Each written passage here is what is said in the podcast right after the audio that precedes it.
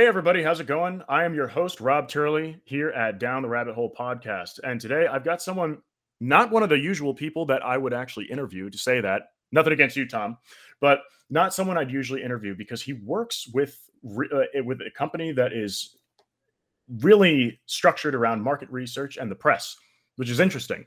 So we're going to get a lot of different uh, insight versus what we're usually getting in this podcast. So I'm very excited to have him here. Um, Tom Allen is who I have with me as our featured guest, and he is the founder of AI Journal. Love his content, really awesome. We're about to start working together, so I'm excited about that. So, Tom, if you could tell us a little bit about yourself, very much appreciate it. Absolutely. and really appreciate you having me on today, Rob. It's great to be on this podcast and great to be as part of the show. And as you mentioned, I'm the founder of AI Journal. Uh, I have a background in marketing, and that's what brought me into AI and emerging technologies, which brought me along from a background in engineering, uh, not knowing anything about it and wanting to know all about it to help other people understand it.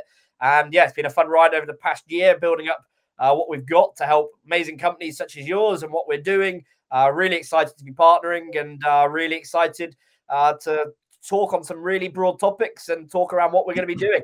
Yeah, for sure. So, quick question beforehand with your background: Did you start with engineering and then move to marketing, or was it the other way around?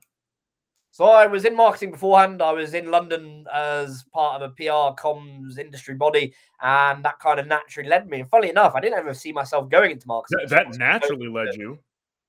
Yeah, it just naturally led me into marketing because I thought I was going to go into project management. Um, but then I kind of went to an agency, and that just changed everything. And uh, now, obviously, it's what I I love doing. I love marketing things. I love uh, coming up with creative ideas, and love coming up with ways to get an idea that people understand. So it wasn't meant to be, but um, it's it's how I've fallen into it, and something I love. So very random story. No, that's awesome. That's just actual, real proof that what you went to school for, or what you have a background in, does not limit you to where you have to be or where you need to go. You can go anywhere you want. Similar to me, I started in a background of design. Yeah. And now I work in artificial intelligence. I mean, that is a total switch, right? So who knows? It can happen. You can learn anything that you can learn. That's that's pretty much the takeaway right there. But moving forward, talking on since you talk to all of these founders, different people within companies, a lot of C-suite all the time in technology all over the world. Now, getting started by talking about innovation. Yeah that is the ticket here. Innovation is what drives us. Innovation is what gives us progress. Innovation is the agent of change, which is exciting. Now, what does innovation mean to you since you're surrounded by it day to day?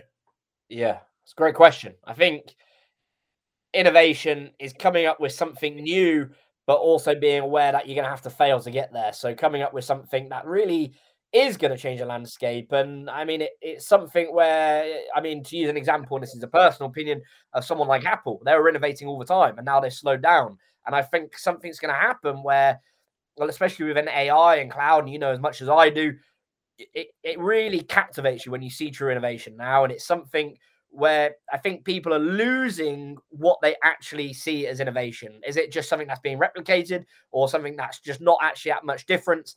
But you can see true innovation when you see a kind of tool or project and you think, fuck, I can really see that changing my life. I can really see that helping me so much better and something that hasn't been around before. Like, what, what did you think? I like how you differentiate that because I feel like people have been confusing innovation with improvement. Yes. If exactly. you're improving a process, that's not an innovation in my mind, or probably not in your mind either. Uh, but improvement is needed, but innovation is truly changing something. It doesn't have to be brand new. No one's ever seen it before. Like, you know, you invent a new color and we can see it somehow in our spectrum, right? Yeah. But innovation is totally transforming something, someone, or a process where it's beyond recognition or it's totally different from its ex- pre-existing state right? Yeah. And that's very exciting. Um, what kind of innovation do you see in the market happening that is going to change the landscape right now? So the obvious one would probably be VR and AR because that really is you're seeing new things of I think Teams unleashed what they're doing with doing meetings in VR. That whole idea is is crazy. Like I wouldn't have pictured it. And I wouldn't have seen it as being something that's big. Um, but also you're seeing innovation within um, not so much technical areas. I feel like a lot of companies are jumping on the AI bandwagon if they're doing proper uh, solutions that are AI driven or not. I don't entirely know, but I do think you're going to see a lot within the kind of marketing area. I do think you're going to see a lot um, within VR because that's going to change how we interact with people and how people feel comfortable. And I mean, I think you could put it down to not just product innovation, but innovation within people as well. I mean, how hard? I don't know if you remember this, Rob, but I remembered it, or if you had the same challenge, trying to speak to people across the world was so hard to get them on camera but before this kind of era. And now obviously everyone started working from home everyone's happy to jump on camera and it's like an expectation that you need to be on camera. And i think that's kind of a confidence and a kind of um, innovation in our day-to-day life because before people weren't doing it. Now it's common practice.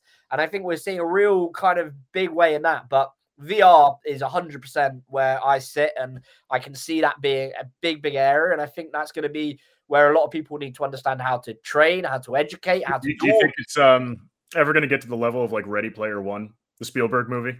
Yeah, I reckon it will. Give me ten, give us ten years. It will be Oasis will come to be, right? Yeah, exactly. But I can see it going that way, and I can see it being um, deals being conducted via like new business being conducted via VR. Like let's all stick our headsets on and let's jump into this deal. And I mean that will I mean, look at what uh, Elon Musk is doing. It's like Starlink. That is innovation. To think what he's going to be able to achieve with something like that, to give free Wi-Fi to the world, to uh, places that you can't get it at the moment. Mark Zuckerberg is... talked about doing that. Put up some satellite drones that had like Wi-Fi and stuff, and then just like yeah. didn't even really do it.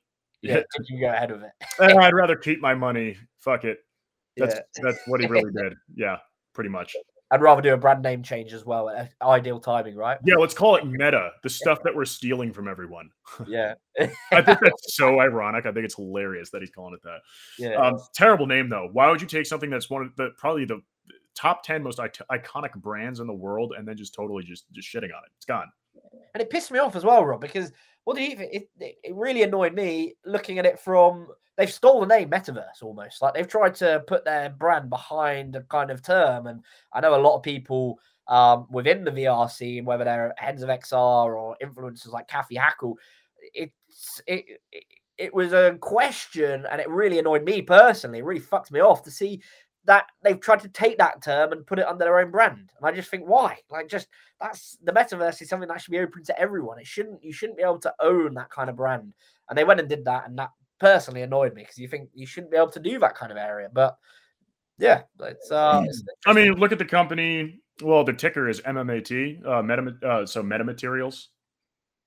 There's that company. They develop nanofilms, yeah. um, and they do it so like you can you can test like blood sugar, or you can actually do injections, things like that that, that become transdermal that are usually not transdermal, and yeah. also nanofilms for like military goggles where they can have like HUD displays. They do it for like smart glasses, all that stuff. It's really cool stuff. Yeah, that's meta, but they're not really dealing with anything meta at all. And it, it's interesting what type of term, depending on what market you're in, what what people would even consider that. Yeah, and the meta is the metaverse is huge. I mean, I deal in the metaverse all the time. Yeah. Data analytics, mass data aggregation, and so on. That yeah. fun stuff. But um, moving forward from that, I guess, is that uh, where do you think the metaverse is going to go? What do you think is going to be the next world that's that's going to be created? I guess the world within the world of meta. Yeah, or maybe the world within the world of the world. It'd be like an Inception thing or something where you just keep going deeper yeah. and deeper a hole. Like, um, but I, yeah, I, I don't know. I, I, I think it's a, it's a good, good question because you look at it from. I don't even think we'll know all the different ways it can go. And I always say, people ask me what's going to be happening in 10 years with AI and everything. And I say, I don't know what I'm going to have for dinner in three weeks, right? I, I don't understand where this massive jump to go forward all the time, but I just know there's a lot we're, we're going to find out. And there's a lot of things we don't even know is going to be part of that metaverse. And I think that's what's exciting. I think any new, and going back to our conversation earlier, Rob, any new innovation, it opens up doors to all sorts of innovation you didn't expect to come across, like the innovation of the car. Look what that opened up. That opened up all sorts of new business, all sorts of new. Imagine if Henry Ford had turned around and thought, nah, not going to do it. Like, imagine what kind of world we'd be living in today. And I think it's the same when, um, I don't know if you are, but personally, I'm a big fan of uh, space travel because I think it's going to unlock a lot of innovations and a lot of things that uh, we don't know is going to be brought from it. And I think that's a very important point to the metaverse or to any other innovation that once you start trying to innovate and you start trying to do things, you'll find out other things that you didn't expect to stumble across, and you think, ah, shit, that works as well. And I think it will be the exact same sort of thing with a metaverse. But let me ask you, what would you like to see in a metaverse, Rob? What do you reckon would be a cool application? Well, I mean, what I'm doing right now, I think is a great use of it. Yeah. But getting further and further, I mean, we want to delve even deeper into that. But and to get to the research side of things, like really in-depth, expensive research, I mean, we need to bring in the revenue. We're doing something that will make us money. Yeah. And a decent amount of it with a need that's needed right now, present need, to be able to develop um, solutions for future needs or solutions for things that p- there's no money in. Yeah. Where, they, oh, how are you going to make money solving that? Oh, you're not. You're just going to fucking fix what's broken. It's that simple. Well, why are you doing it? What's in it for you? Um, not having the entire world destroy itself. That, yeah. Is that is that a good enough response? oh, there's no money in it. I don't care. I, am not trying to die or yeah. leave the world behind and do it in a shithole like yeah. it was left before us. You know, it's not worth it's not worth even dealing with the money at that point. You need money to make it happen though. But what I want to see is really creative ways to connect human beings to understand ourselves, to understand the environment around us at a level that is so deep that it's quite literally driven by mathematics. Everything in the world is math, but understanding our landscape, our environment, the physical world and beyond in a mathematical uh, from a mathematical perspective to understand how it actually works so yeah. that we can build innovation around the actual natural function of how things are and how things will be. Yeah, that's a great way of doing it as well. Because I'm a big backer of science, and I think that would be a really interesting way of how to understand. I've never looked at it like that before. Looking at it from like a proper mathematical background. One of my friends is a data science, uh, data developer, and he'd love that kind of view of thinking how you can you can make it very simple, right? Because that's a, that's the hard thing. How to make these complex ideas quite simple, and if you can narrow it down to, like you said, down to that to understand it, it's, it's very cool. Everything in nature is essentially an algorithm. So, yeah, I've never I've never thought about it that way. That's very cool. And it's like the whole idea of calculus is that the limit does not exist, right? Yeah. The limit does not exist. That's the rule because everything is infinite. Well, I would actually argue that where everything should be uh, should have a limit. It shouldn't be um, it shouldn't be a, um, a like so how do I put this in a way that's not like insanely complicated? Um, hmm. Everything runs in a, in a limit cycle. It repeats, it repeats, it repeats, but it's not repeating the exact same way. Yeah. And we're talking about mathematics in our world, the globe that we live in. It's all limited. Yeah. There's no unlimited. It's not out of infinite. And this is why statistical regression doesn't really work in our world. Those models, stat models, because it's based off of no limit. It's infinite. Where yeah. nonlinear, so that's linear mathematics. Nonlinear mathematics are more applicable to our world because we are limited within the environment in which we live. As soon as you exit the atmosphere, that's a whole different world. But in our world, it is nonlinear. Yeah. And you need to be using nonlinear to learn instead of using the linear like we are we will see far more insight into what it is that we have and are able to do and what the potential is of anything within the environment in which we live if we're using nonlinear mathematics. Yeah. But then space, on the other hand, linear. yeah. I was going to say that. That's I was literally talking around space uh, yesterday, I think, and um, looking at the the helix and how far away that is for for us. Like and it was something like uh, it would take 25 million years to get there. And it's looking at that kind of thinking. If you really look at something that big it's it's crazy to think the kind of things that could happen out there. It's um makes me think how how to think bigger really. It's uh when you look at those kind of stats and you think if there's all that out there we could be doing so much more on uh, on earth with like you're saying like it is. We are fixed to the globe at the moment but that's why I'm so big on space travel because there's so much to see out there that we imagine if we could go out there, Rob, like and what kind of doors that would open to us if we could start doing space travel and everything. It would be be insane. You might have oh yeah, I'll let all the early adopters um, have all of the danger and death in the process. Uh, but then once it's been figured out, then I'm down to go. Yeah. Once it's low risk, I got you. I'll do it. Yeah, not going to be one of probabilities, right? I jump yeah. out of planes because the chances of the the chute not pulling is about one in 1.2 million. Yeah. So chances of you die, chances of you dying as soon as you step into your car and start driving is about one in 17,000. Yeah. So every time you get in your car, you could you could uh, die in your car like what a thousand times over before your chute's not going to pull. But then you have a backup chute, and that's another one one in 1.2 million. Yeah, that brings it down even further. Skydiving is safer than driving your car. I wish I'd known that stat when I went skydiving because I just jumped out the plane and I thought, well, I didn't even think about the stats behind it. It was just I just know the stat that the the most dangerous part of flying abroad is getting to the airport. Like you said, that stat around cars compared to being in a plane or something. So that's that's a that's a good one to know. That's why fearing flying is quite literally an irrational fear. Yeah. The chances of your plane going down are like it's, it's like one in you have you have like no you, you'll get struck by lightning 10 times before that happens. So Yeah. it's it's a funny thing, but if you look at things from a probabilistic perspective, we live in a dangerous world, but also a very safe one. yeah. The things we fear most are often the least dangerous. Yeah. It's because That's we cannot conceptualize them or it's out of our comfort zone. It's something that we don't think about actively. Yeah. But don't you think that's the thing then, Rob? Like people with businesses and uh, using these kind of stats because I see people trying to have a negative view and people trying to use the negative view of AI all the time. And I think They can go ahead and have that view all they want because Exactly. negativity just breeds more negativity. It's no good. There should be a positive view on almost everything. Negativity Exactly. is good because of balance, but why not just be neutral? Neutral Exactly. and positive. You're good to go. Neutral neutrality means you're seeing it from both perspectives without trying to have the bias behind it and thinking it through. That's where I think people should really sit. And the ones who have a negative view on AI, those are the ones that have seen the movies, iRobot, The Matrix, whatever it is. I'm obsessed with The Matrix, by the way, because it's the only, it's one of the only sci-fi movies where you can't actually prove that it's not real right now, that it's not happening right now. But it could be a totally, totally different point. But the thing is, the negative comes from Hollywood and the way Yeah. that it's been put. There's been no evil AI that's been created except for mm, the controversial Cambridge Analytica Yeah. um, for you know mass uh, psychological you know uh, manipulation about around politics and political decisions. Um, but that shows how people are sheeple, really, right? Um, Yeah. But the point is behind that is that it can be used for the wrong things. But when humans build technology, technology is never inherently evil. Yeah. Even a nuclear bomb is not evil.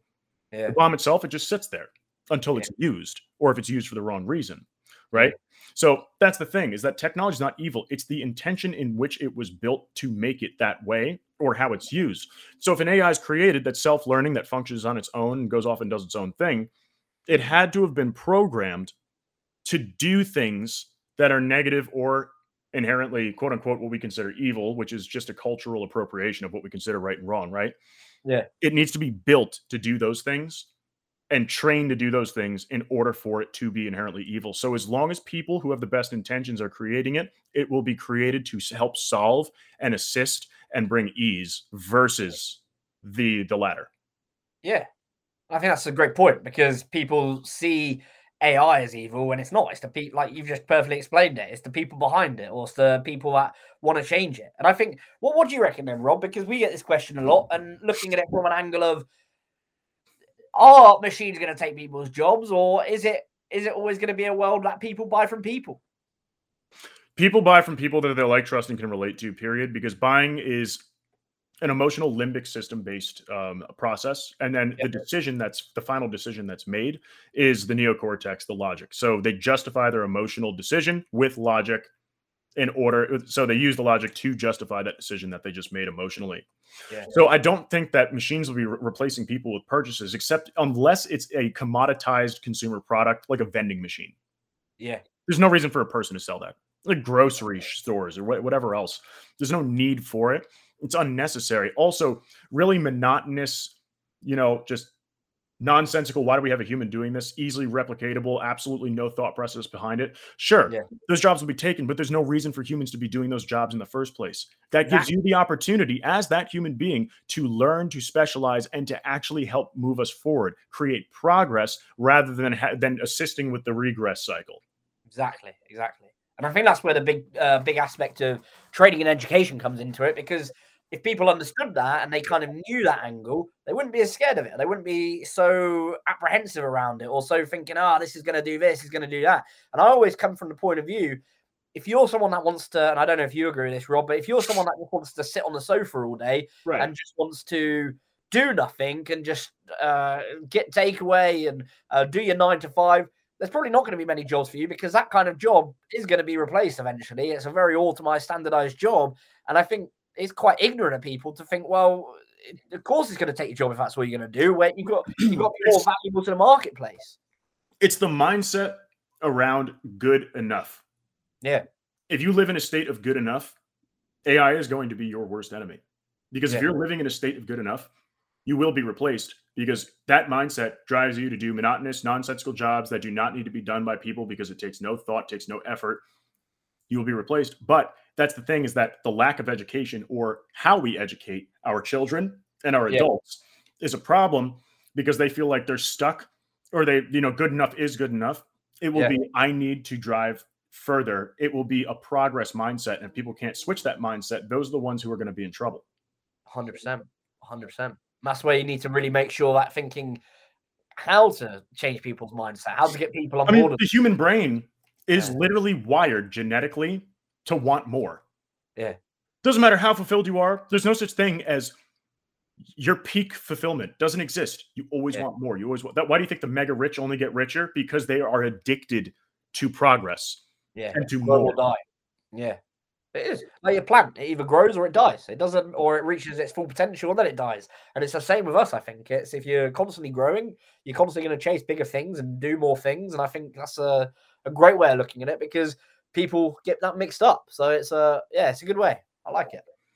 Yep. And then we also need the governments to stop having it so, like, you know, oh, the, the people are smarter and they're thinking. That means they're dangerous. Yeah. It is not a government's job to exist where the people fear it. A government must always fear its people. Yeah, Its people should, the people should never fear their government. yeah, That's when you know that we've gone wrong. Anybody, any country, anywhere.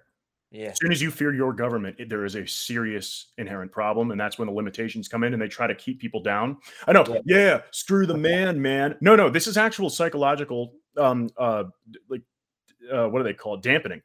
So yeah, what they do is because they want to maintain power. That means it is a toxic environment that is Yeah. being lived in, or there are some really deep-rooted inherent problems. Because allowing people to innovate, think, and uh, drive for progress, educate themselves, that is our future yeah, trying to slow that down is working against us. Sure, it's better to take your time innovating things because if you rush it, you can create something potentially dangerous.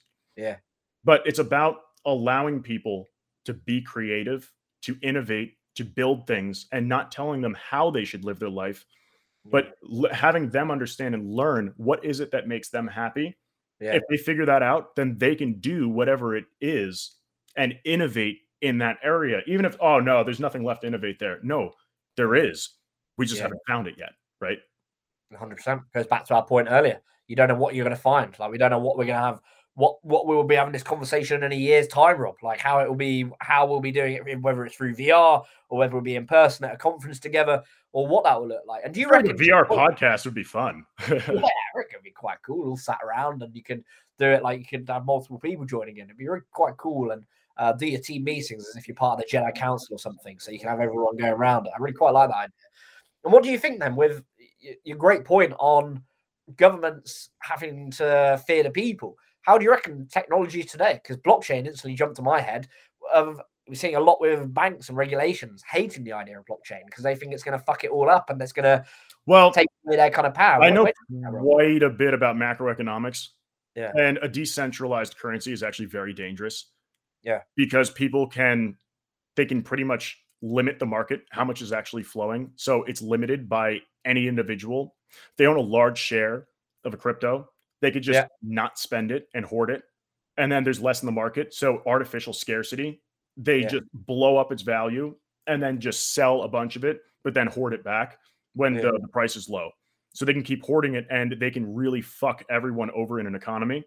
Yeah. The key to a uh, to a healthy economy is money velocity. Yeah. Money velocity is the theory behind money moving in quantity and in speed and how many transactions altogether.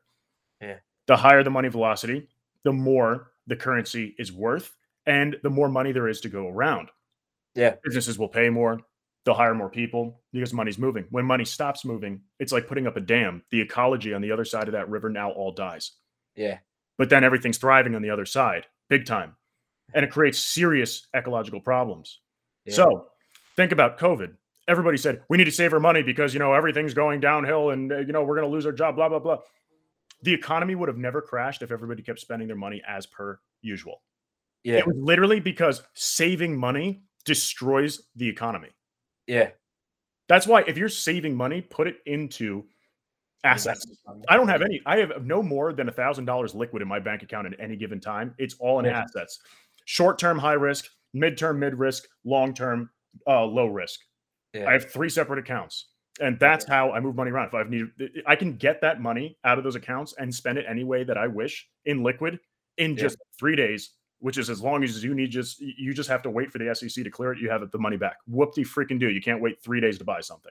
Yeah. That's a good point. I've never, yeah. So, but I, and that annoys me as well because you think I- I- read something. Even the biggest companies, if they went, I think the largest companies with the biggest cash flows, if they went three months without new business, they'd be on my head. Behemoths that we know, but they said the average is about three weeks. So they said the average of companies, whether it's the big, big, multi, multi hundred million pound companies, if they had no business, hypothetically, and it could potentially happen on mm. your problems, uh, the way we were talking earlier, how bad's that? You can you can have a business that's been around years collapsed overnight 'cause there's no guarantee of it. And I think it's a it's a real interesting point. There how, are no guarantees in business. That's why if you ever see a guarantee in a contract, it's total bullshit. Sure, they have to live up to it by law, but the thing is, it can it will utterly destroy them eventually. yeah, especially if they're private as well, and you can't go after the owners. You go after the company. but if the company's no longer there, what's it what's it uh, abiding to? That's a good way of looking at it. Business is just risk mitigation and trust. Yeah. The end. Yeah. But with a load of new businesses coming in, right? With uh, all the AI and cloud and data companies, it will be. In, uh, what, what do you think about that? How do you think about AI and regulation? AI regulation, I think I think regulation for all because too much of a good thing is always a bad thing. Yeah. I think there should be some regulation and the regulation should be around um, the purpose in which the technology is built. Yeah. I do not think that AI should ever be built to it with the disinterest of human beings or any other um you know intelligent sentient creature. Yeah.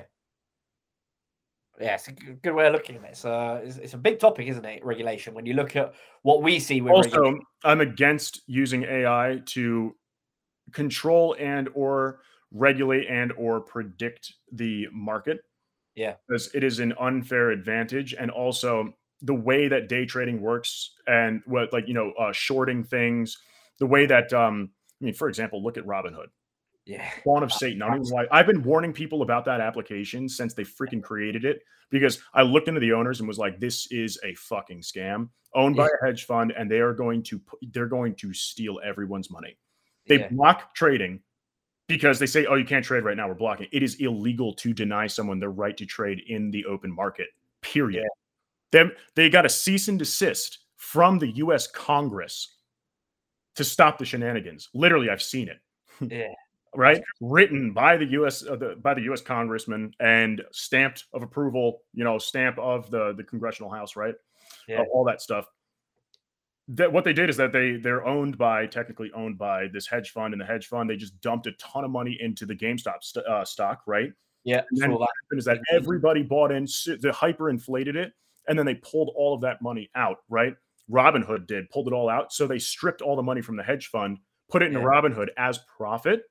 Yeah. And then all the people within the hedge fund who were all the investors of that hedge fund all got fucked because there is zero liability. Never knew that. That. Not technically illegal. They found a loophole. And then that's when the SEC went up their ass. And that's when um, uh, the US government got involved. But they didn't technically do anything illegal, which is why they st- are still functioning. That's crazy that you can get away. But surely that kind of breaks people's trust, though, because we were talking about it earlier. How can you trust a business once that's happened? They I only lost a couple percent of their users. It's because people don't know what right. any of it, people don't know what the fuck any of it means. Yeah. Oh, what did they do? I don't know what they did. There's just a hedge fund, whatever, money. uh, that's what people Yeah. think. Yeah. I don't need to understand this. I just need to know where to put my money. And I saw that uh, company like GameStop is up a thousand percent. I need to get back in it. So they don't really care about the underlying trust of the business. You know how many Which people lost? People lost billions of dollars because of that. And Yeah. Robinhood just lapped it all up. Yeah. Big payday for them. Oh yeah, for sure. And that that goes into ethics and code behind it. If they were using an AI to drive that, would you be happy? Yeah. I don't know. It's a big question that I have at the The people are the problem, though. They would have told the AI that's what they wanted to do. Yeah. But I always, it always annoys me. It always pisses me off, Rob, because we look at uh, ethics.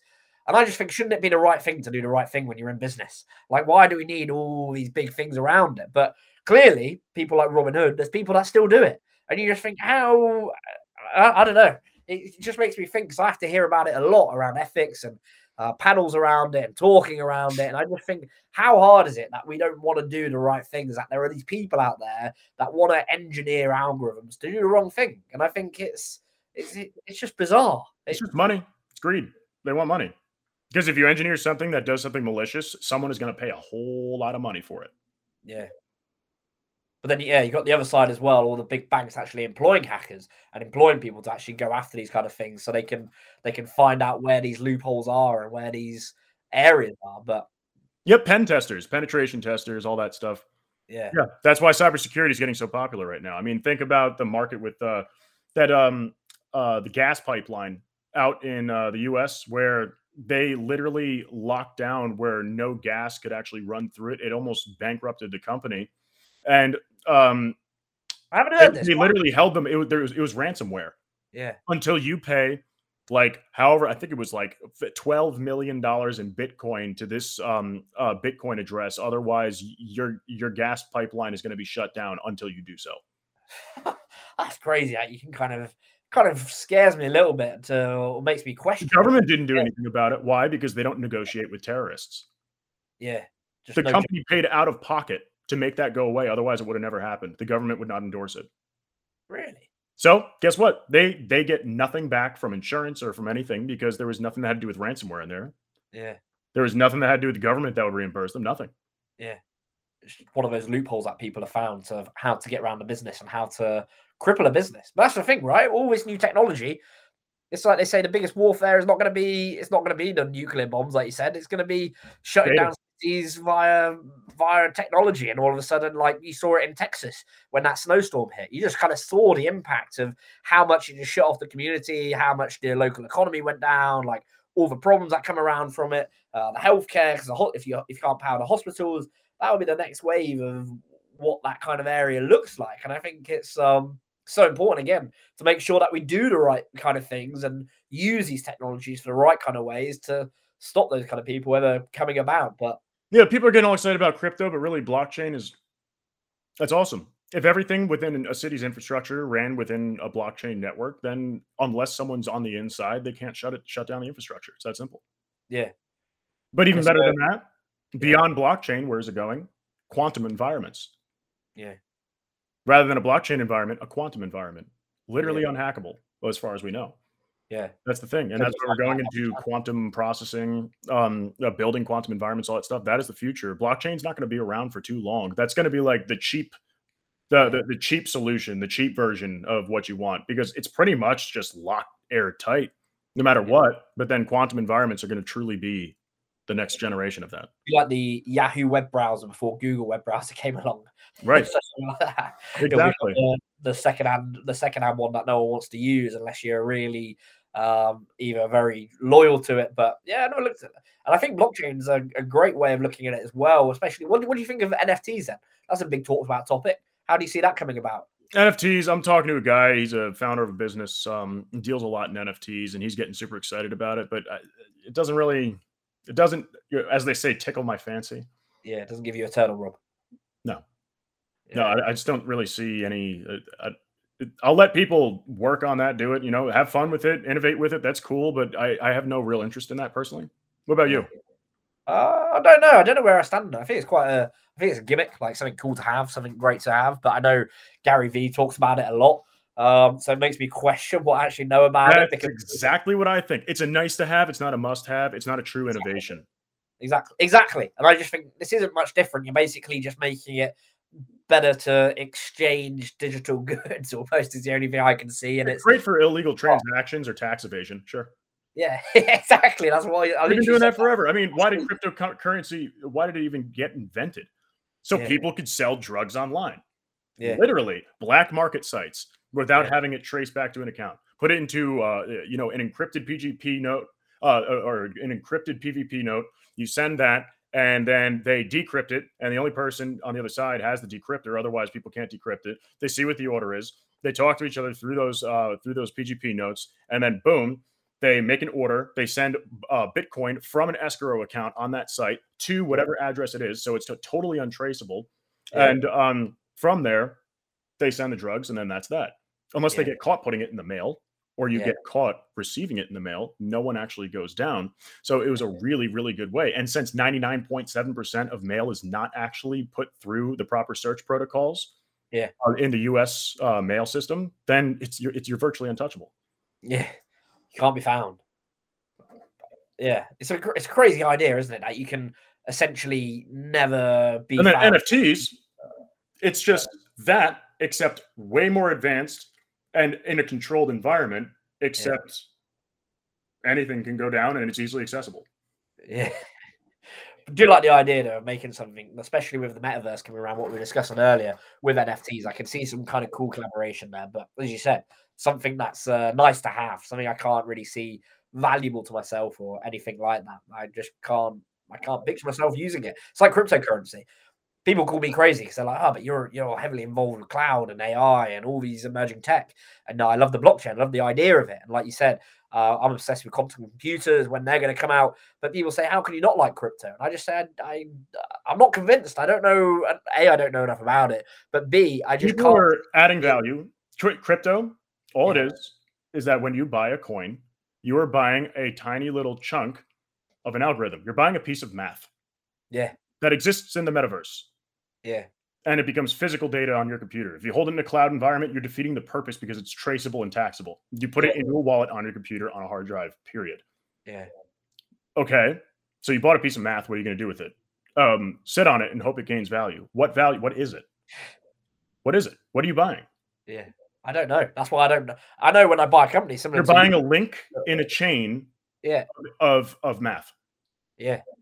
Compared to if you buy a company, like you were saying earlier, and I'm a big fan of putting money either in an index or picking uh, singular companies. Always buy what you own and what you what you stand by. And that's my kind of viewpoint. But I know I'm buying a team of people, and I know I'm buying buildings with their name on it, and I know I'm buying physical goods if it's someone like uh, Heinz, or I know I'm buying a service or uh, actual assets, right? Actually, see see it, and I can know it's. Uh, but no, but there's crypto out there that could be useful, like um, Civic CVC. That's an altcoin. Mm-hmm. That's used for identityless um ident- so identityless identity verification. Yeah. It's useful. It has a purpose. It's yeah. worth something. Or District OX.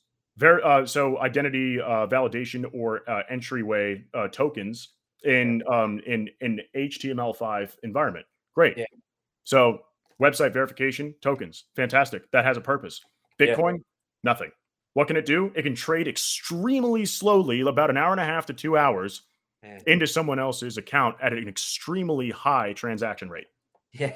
That's it. Yeah. And then they came out with Litecoin.